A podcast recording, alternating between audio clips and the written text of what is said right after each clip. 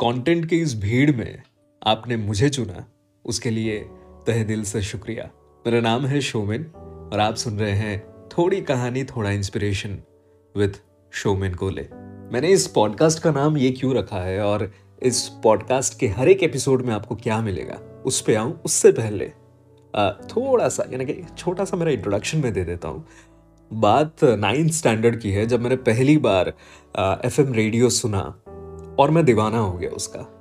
कि यार कितना मस्त है ना। कहीं पे भी आप सुन सकते हो इसको और उसमें गाने बज रहे हैं और बीच बीच में आके कोई बोल रहा है और बहुत ही बेहतरीन बोल रहा है। फिर किसी ने मुझे बताया कि जो भी रेडियो में बोल रहा है वो आरजे है।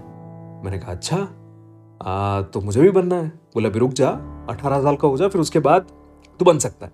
मैंने ठीक है। मैंने वेट किया अठारह साल होने का। मैं अठारह साल का हो गया। उसके बाद ऑडिशन हुए 2011 में। मैं उस ऑडिशन में गया। और ऑडिशन दिया मैं सिलेक्ट हुआ सेकेंड लास्ट राउंड में। मैं निकल गया। मैंने पूछा उनसे कि क्या ऐसी गलतियाँ हो गई कि आ, मैं फाइनल तक नहीं पहुँचा? तो उन्होंने कहा कि कुछ उच्चारणों में भूल हो रही है। इस वजह से। मैंने कहा ठीक है। मैंने उन उच्चारणों पे मेहनत की सीडी रिकॉर्ड किया। उसके बाद वो सीडी लेकर सुबह साढ़े पाँच बजे उस रेडियो स्टेशन के मॉर्निंग शो के रेडियो जॉकी को वो देने के लिए गया। और उनको दिया। मैंने कहा कि देखो कि ये चीज़ों में जिसमें मैं गलतियाँ कर रहा हूँ, वो मैंने सुधार ली है, एक बार आप सुन लीजिए।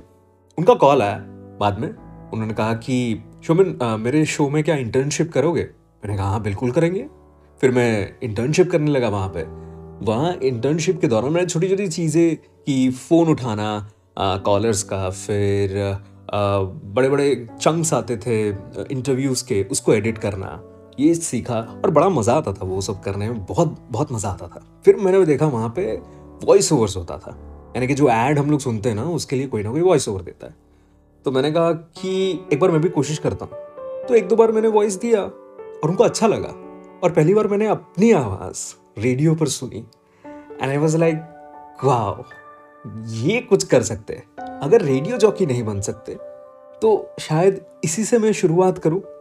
और वो किया मैंने, बहुत मज़ा आया वो करके। और फिर साथ साथ मैं इंटर्नशिप के साथ साथ मैं कॉलेज भी कर रहा था। दो साल का था मास्टर्स था इन मास कम्युनिकेशन वो मैंने ख़त्म किया।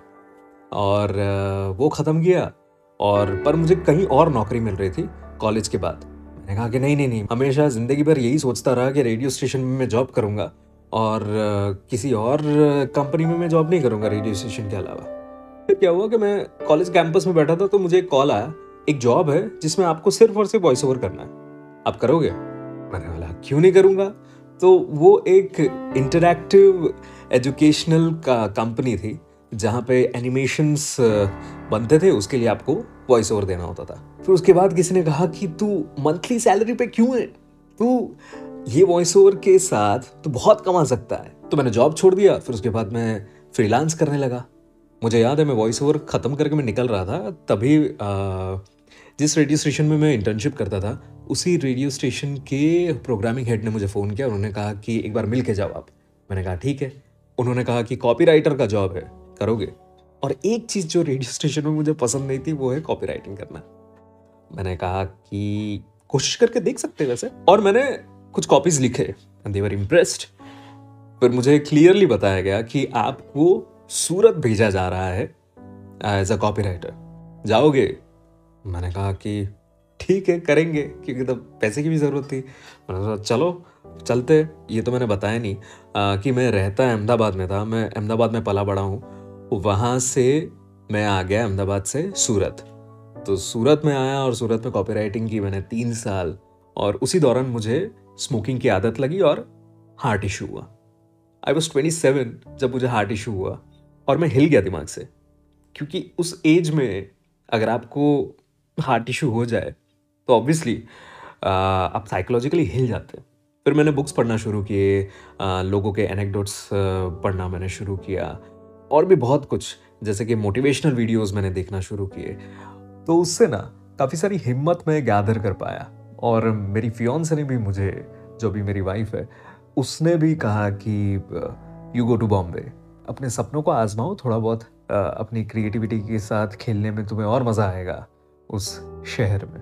तो इस प्रकार मैं बॉम्बे आ गया और एज अ कंसेप्चुलाइजर में काम करने लगा इन ब्रांड सोल्यूशन टीम जब यही सब काम कर रहा था, तभी मेरे दिमाग में आया कि यार, मैं ना बातों बातों में एनेक्डोट्स बहुत इस्तेमाल करता हूँ। या तो फिर कुछ इंटरेस्टिंग फैक्ट्स जो है ना वो मैं शेयर करता रहता हूँ हर एक लोगों के साथ और उसी में से मैं कुछ ना कुछ एक एनालॉजी निकालने की कोशिश करता हूँ हमेशा। और कुछ लोगों ने कहा भी है कि बड़ा इंटरेस्टिंग लगता है। तो मैंने सोचा, क्यों ना यार पूरी दुनिया से मैं ये शेयर करूँ? तो इसीलिए मैंने ये शो बनाया जिसका नाम है थोड़ी कहानी, थोड़ा इंस्पिरेशन जहाँ पे आप हर एक एपिसोड में या तो मैं कुछ इंटरेस्टिंग एनेक्डोट लेके आऊँगा, या तो मैं कहानियाँ लेके आऊँगा। या तो मैं, हमारे आसपास घटने वाली कुछ घटनाएँ, वो मैं लेके आऊँगा आप लोगों के सामने और उसमें से हम लोग क्या इंस्पिरेशन ले सकते हैं, उसके बारे में मैं बात करूँगा। मेरा नाम है शोमिन और आप सुन रहे हैं थोड़ी कहानी, थोड़ा इंस्पिरेशन तो मिलते हैं नेक्स्ट एपिसोड में, जहाँ पे मैं ऑनेस्टी के रिलेटेड एक कहानी शेयर करने वाला हूँ। तो चलो, सुनते हैं।